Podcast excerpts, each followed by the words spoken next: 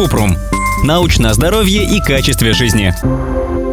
Расскажите про новый вариант дельта-штамма. В новостях пишут, что он еще заразнее. Нужно ли переживать? Кратко. Пока нет точных данных о том, что новый вариант дельта-штамма AY42 более опасный, быстрее распространяется или вызывает более тяжелое течение болезни, чем исходный дельта-штамм коронавируса. Нужны дополнительные исследования, и они продолжаются во всем мире. Поскольку вирус постоянно мутирует, неудивительно, что появляются новые линии штаммов, и это может продолжаться и дальше. Чтобы остановить коронавирус, нужно прививаться и соблюдать меры профилактики. Часто мыть руки, носить маски, проветривать помещение и стараться избегать мест, где много людей. Как еще обезопасить себя и близких, мы рассказали в статье «Как защититься от ковида в четвертую волну».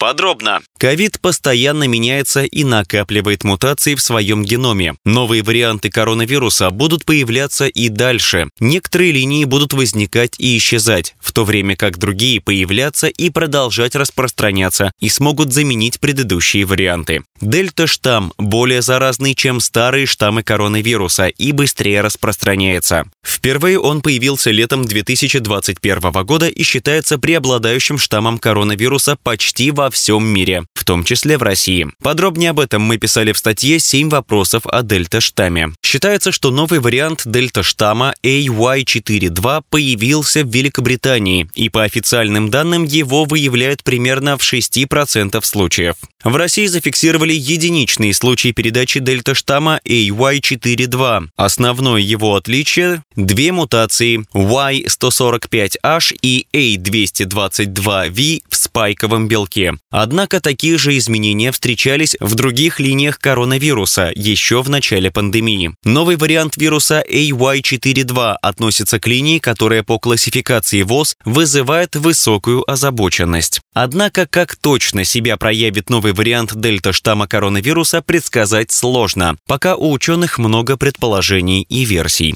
Как именно дельта-штамм AY42 будет распространяться в мире, во многом зависит от людей. Большую роль в этом играют вакцинация и ревакцинация. Подробнее о том, почему нужно прививаться, мы рассказали в статье «Российские вакцины защищают от дельта-штамма». Меры профилактики заражения коронавирусом.